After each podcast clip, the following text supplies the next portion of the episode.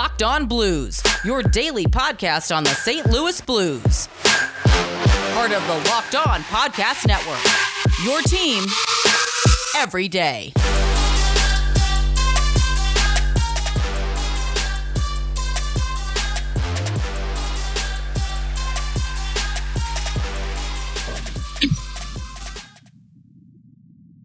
Ladies and gentlemen, welcome back to another edition of the Locked On Blues podcast, part of the Locked On Live Network, and your number one source for daily blues content.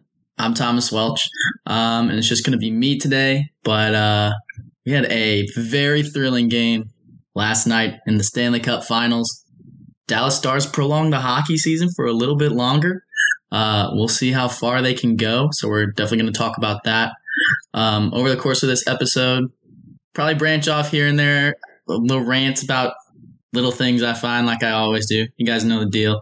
Um, but I think we're gonna go dive into a little bit of football Sunday as well because uh, there's a lot of injuries going on, and uh, a couple big, a couple small names that are making big cases for MVP, um, and teams that kind of underestimated that people didn't really see rising to the top. So I think I think that'll be interesting as well. But without further ado, um, the Dallas Stars did prolong the hockey season last night, winning three to two in double overtime. Um, I think this had to have been the most entertaining game of this of the of the series so far. Uh, even besides the fact that it was double overtime, it just felt like everything was back and forth. Um, Tampa Bay getting out to that lead, um, and then locked on player of the game kind of called it, and Joe Pavelski uh, getting getting Dallas back in it, forcing a double overtime, um, kind of seeing that grit and that that will to win and that that crawling back into the fight that that we've talked about so much with this Dallas team. Uh, that's a perfect display of it right there. They never gave up, never said die. Uh, went to a game knowing that their backs were against the wall, and if they didn't show up to the best of their abilities, uh, they were going to go home, and they didn't let it happen. Um, but really, I think something to note in this game that we talked about a little bit last time on the podcast, talking about how underrated uh, Pat Maroon is and the job that he does in this league. I feel like both of these teams uh, do a really good job of that net front presence that we've been talking about and kind of like getting in the goalie's grills, uh, setting screens while there's uh, shots from the point. Uh, and you can even see, I mean, Corey Perry, Corey Perry of all people ends the night ends the night with two goals uh, and the game winner on a on a little a little scrambled eggs in front of the net. Uh, puck just finds its way in, but I, he had a lot to do with that.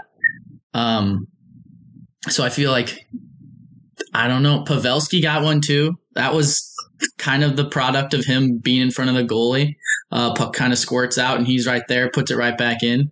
Uh, on Sergachev's goal from the point, I feel like uh, Khudobin was screened on that as well. So I don't, I don't think it's. I wouldn't say it's like overwhelmingly noticeable, but I think it's. I think it's fair when you compare both of these teams that they're both really good at doing that. I mean, you got a guy like like we mentioned, Pavelski and Perry are both two probably in the best of the league. Pavelski, especially with deflections, um, just causing havoc in front of the goalie, and then Pat Maroon, um, and guys like him on Tampa Bay side, like they are difference makers, even if they don't like have that aspect of like three zones in hockey. Like Pat Maroon's not gonna, he's not a viable asset defensively. He brings in the physicality for sure. Um, but his skate speed isn't like it's he's not a Connor McDavid burner out there. Like he's not he's not the most graceful skater on the ice, but he moves well for a big man. I'll give him that. Um, he's not he doesn't have a lethal shot, like all of these things, but like the role that he plays, Corey Perry is kind of the same way. Like the role that they play, um, I think is really important to their team's success, specifically these two teams. Um, and so I think when you take into consideration everything uh, that happened in the off season and how teams kind of tried to mimic uh, the Blues and the Bruins pathway to success, I wouldn't be surprised at all to see see some guys get paid big time that have a similar role to the guys that I've already mentioned. Um, but yeah, I mean, if you look at the stats 41 shots on goal for Tampa Bay, 33 for Dallas. Uh, I feel like we talk about it all the time with how strong uh, Tampa Bay's offensive prowess is. So that's not really out of the norm there. Uh, 33 for Dallas. It's not bad. Uh, I feel like Dallas is a little more stout defensively. They can kind of lean on their goalie and their back end when they need to. Uh, and we saw that in overtime too, which uh, honestly, that scared me a little bit. I thought it was going to be over. It was like seven shots to two in OT, I think, for Tampa Bay. So, but they came out in double overtime and uh, they looked like a completely different team. But uh, to break it down for you, goal by goal, uh, first period, Corey Perry gets the Dallas Stars on the board. Uh, start the game, the first goal of the game, uh, kind of a broken play, little pass that squeaked through uh, Tampa Bay defenseman. Uh, was bouncing around. Corey Perry just comes in, going to the little gritty areas of the ice in the slot where uh, you're gonna catch some slashes, probably some little cross checks in the ribs. Uh, he comes gliding through there, picks up the change, pots it, top cheddar, uh, gets it past Vasilevskiy. Pretty even period in terms of possession. Uh, I think shots were eight to ten in favor of Tampa Bay, uh, so they kind of edged them out a little bit there. But second period, uh, Tampa Bay comes roaring back. 13 shots on goal, doubled the Dallas Stars shots on goal, um, and they get rewarded with a beautiful goal by Palat. Um, kind of skates in front, goes backhand, front hand, right in front of the face of Khudobin. Um, was kind of surprised I didn't see him poke check there, but he let him go across the whole crease um, and pots it far side, and it's a tie ball game. Uh, and I really think like we talked about like how these all these big names for Tampa Bay like had been producing like Brayden Point, Kucherov, Hedman, all those guys uh, were. I mean, I, I made the case that they were carrying like Tampa Bay, the like the the full load really of their production in these playoffs. Um, but I have to bite my tongue on that one now because Palat, Cirelli, and I mean all these all these guys coming up uh, with big games. Pat Maroon, even like the production that they're providing uh, from their bottom lines, especially in this series. But I still maintain that the main reason why they were here is because Brayden Point and Kucherov were kind of men on fire, um, and were just playing out of their mind hockey. Victor Hedman like all all those guys that I mentioned. I'm just like the production they've gotten from them. Uh, I think far exceeds any of the production from the big names on the other teams. Um, but they wouldn't be where they are in this series with a commanding lead, even if it's three to two and Dallas looks like they could be crawling back. They wouldn't be in the position that they are right now without scoring depth. Um, and everybody on their team doing their part. So, again, just want to apologize to Tampa Bay fans for that one because that's on me. I didn't expect them to come out like this, but they proved me wrong. So, um, but we're gonna take a break, quick break. Uh, get a word from our sponsors real fast, and then we'll come back uh, the rest of this game and kind of an analysis going into Game Six. That I mean, you talk about Game Five being pivotal. This is just as pivotal for uh, the Dallas Stars. So, stay tuned. We'll be right back.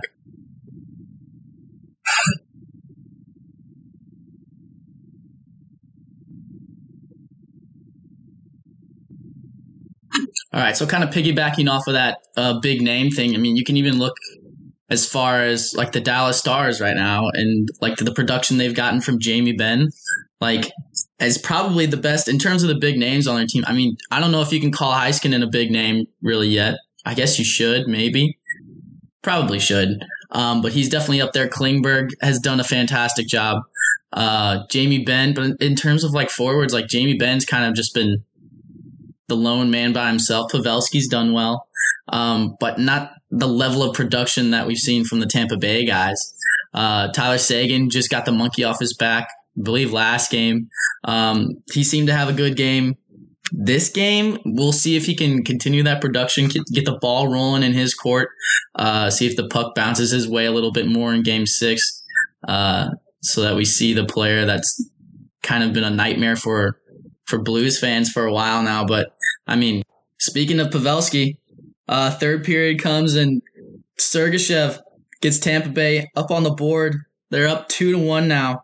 Um, just three minutes into the third period, uh, with a shot from the point. I believe Khudobin was screened on that. So there's there's your net front presence coming in once again. Guys getting to the gritty areas of the ice, uh, doing the job that everybody that nobody wants to do really. Uh, just shows how pivotal pivotal that aspect of the game is.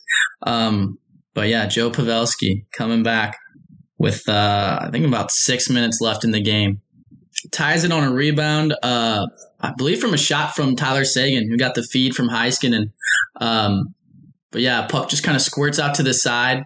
Vasilevskiy can't get over in time, and Pavelski puts it uh, near side, right up under the bar, and uh, sends it to OT. Kind of the hero, uh, saving the saving the boys' season.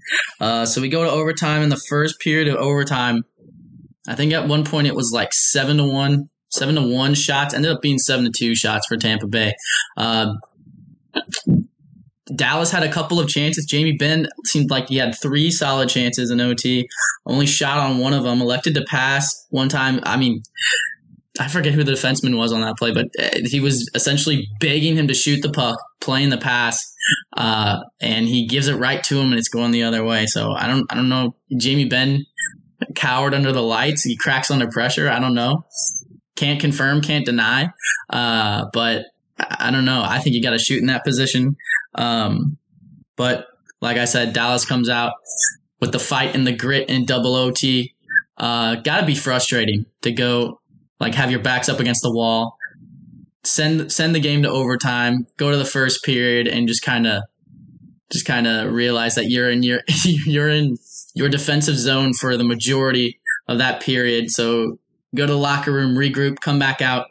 Um, and nine minutes into double overtime. So almost halfway through. Thought we were going three. But uh, Corey Perry says, I don't think so. We're not going home. Um, he said, step one, fucking win. Step two, beers with the boys. And that's exactly what they did. And I guarantee they went out and celebrated hard. But we do have a game tomorrow night. Josh and I will probably preview that tomorrow. Uh, we'll get to hear his take on it. But uh, aside from that, really, uh, there hasn't been a lot in terms of hockey news, really, and Blues specifically have been kind of quiet, especially after uh, everything that's going on with Alex Pietrangelo. Really, the only news I've seen about Alex Pietrangelo is multiple TSN sources uh, saying he's interested in playing in Toronto, uh, his hometown, and everyone going crazy about that. So I'm not really going to spend too much time on that because I've already said uh, my take on that. But I will reiterate that from the sources that I've talked to and the people in my circle with the company and everything, uh, those reports just aren't true. Um, I think he wants to play for a contending team that's ready to win right now. He doesn't like the hometown like discount thing. He feels like from what I understand, uh, he views St. Louis as more of his home, considering like his family grew up here. He met his wife here. They spent however many years here now. Um, so even if he ends up going to Toronto, which I just genuinely don't see happening, um, given their cap space and given the way he feels about it. Um, but even like even if he goes, even if he leaves St. Louis, he's gonna come back here. His kids will probably go to school here. So um, I think it's in the Blues' best interest and in his best interest to figure something out. I believe they will uh, around October eighth. Um, maybe Doug Armstrong just likes being in the media and is trying to drag this out as long as possible to get page clicks and revenue and media time for the Blues. I'm not really sure. Uh, last reported deal was eight by eight, I believe, which is promising because that's a lot closer to the numbers that Pietrangelo's been asking for. But the problem is, I think, like we've talked about, uh, the signing bonus and the term. Because Doug doesn't like doing signing bonuses. Um, I think Alex wants to do a no trade clause or a no movement clause because like we've talked about and like he's made clear in the media in talking to Jeremy Rutherford and putting out those articles, he doesn't want to leave here. He doesn't want to uproot his family and go somewhere else when there's a contending cup team here. Um, but really, like, I think you talk about it. We talked about it a little bit with uh, when we were talking about Stamkos coming back for Tampa Bay, and he was only on the ice for two minutes, but you could see like the intensity and uh, like the desire, not really the desire, because everybody's going to have a lot of desire when you play in the Stanley Cup. But I think the team's eyes light up when he steps on the ice and people take notice and listen to him. And it's a different kind of, I don't know, he's, he's part of Tampa Bay's identity, right? Because he's been there so long. He's made such an impact on their team. And I feel like Alex Pietrangelo kind of pres- provides the same thing to St. Louis. I mean, you even talk about like I don't know. I off the top of my dome, I, I have no idea what the stats are, but uh, like when Pietrangelo's been injured and like guys try to fill in his role, and we've watched the team like produce um, in his absence, they don't look the same. They don't have that same like demanding intensity and fire. And I I can't imagine that the Blues have a winning record when Alex Pietrangelo is injured. Um, but that being said, um, if they don't bring him back, I it's not to say I don't have faith in this team, um, but I do think that it's going to be a huge hit um, in terms of production from the back end, in terms of like how this team views themselves and the ide- identity that they've built surrounding this. Um, because even then, like I mean, a guy that's done so much for this organization, if he can get moved, other players are going to be like, well, okay, what's keeping me from getting moved? Like, this guy's done basically everything in the book, even bringing a Stanley Cup to like the team as a captain.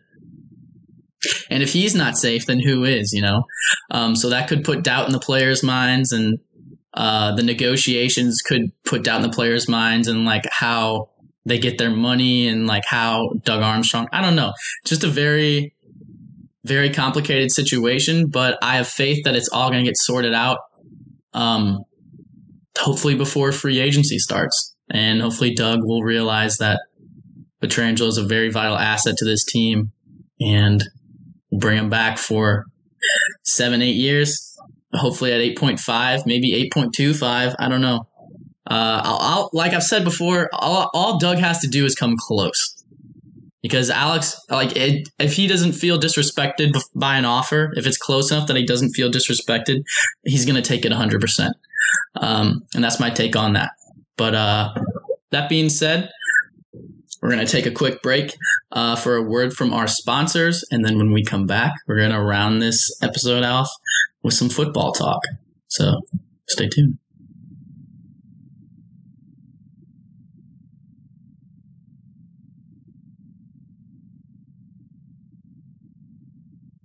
All right, people, let me grab your ear for just a second, okay? I know you've heard about Built Bar time and time again on this episode, but I just want to reiterate that Built Bar is the most delicious protein bar on the market. And with a variety of tr- traditional flavors like cookies and cream and peanut butter cup to brand new tongue dazzling beauties like apple almond crisp and the limited edition pumpkin chocolate chip cookie, they are the pioneers of taste in the protein bar industry.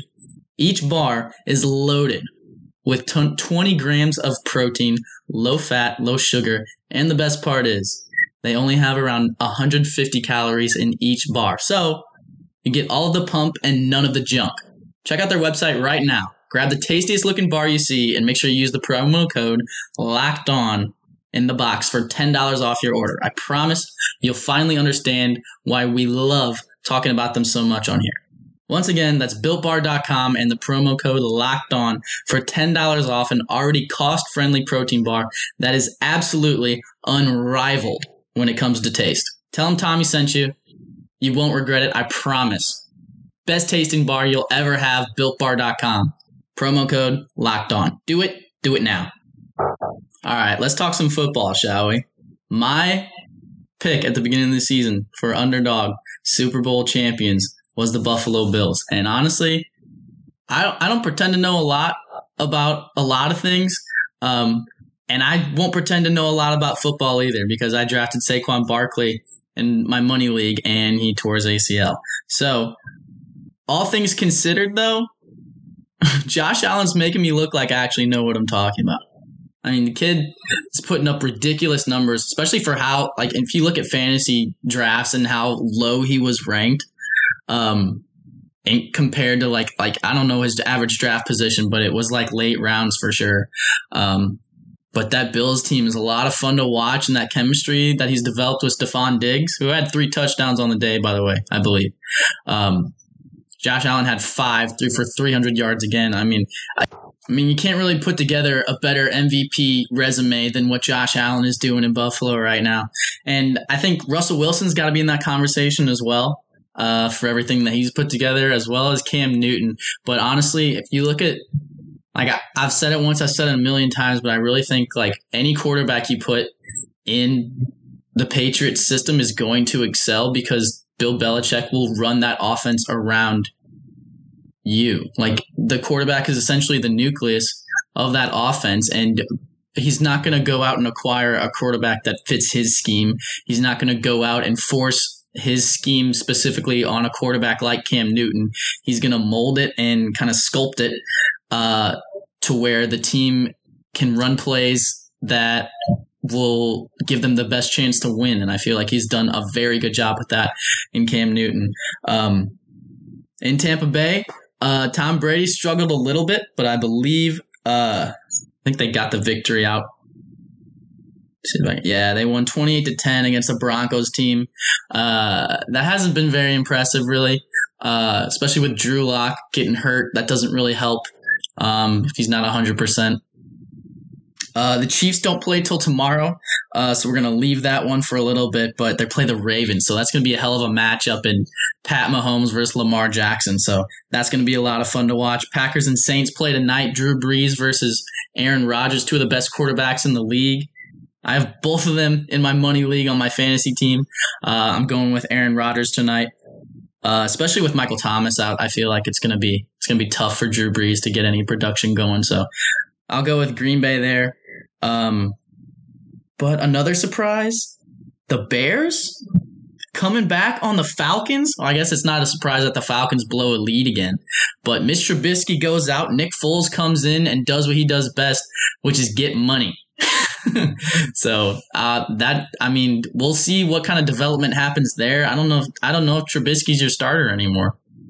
I don't know. I don't know. Nick Foles is a hell of a quarterback a Super Bowl champion. I think the stats speak for themselves there. So, also the Bengals and Eagles tied. So I'm glad I didn't watch that game because that had to be the most uninteresting. I just hate ties in general, dude. Like even like MLS teams and like soccer, like I would much rather just watch games that end with one team being victorious. I would rather my team lose actually than my team tie because that little like extra hyphen at the end and a one just makes your record look so ugly that it's not even worth it. So let's just get rid of ties altogether in every sport, uh, league wide. And that's all I have to say on that. Um, other than that, guys, I think that rounds out football for today. I'm gonna take I'm gonna take the Chiefs over the Ravens just because, you know, you got to go Chiefs, baby. Red Kingdom till I die. But um, honestly, I feel like the Chiefs defense has come a long way since last season. And Pat Mahomes and like I, you can't really bet against them because they're always going to come out. And even if they're down like fourth quarter, half the quarter left, they're down by like three or four touchdowns. You can still get them just like that. So I'll take Pat Mahomes there. He's got big game energy under the bright lights on Monday Night Football. I feel like he's going to come to play. So, um, other than that, that being said, thank you guys so much for tuning in. Uh, you can follow us on Twitter at Locked On Blues. You can follow us on Instagram at Locked On Blues. You can follow me on Twitter at Twelcher15. And as always, let's see what happens in this Stanley Cup. Let's go Blues.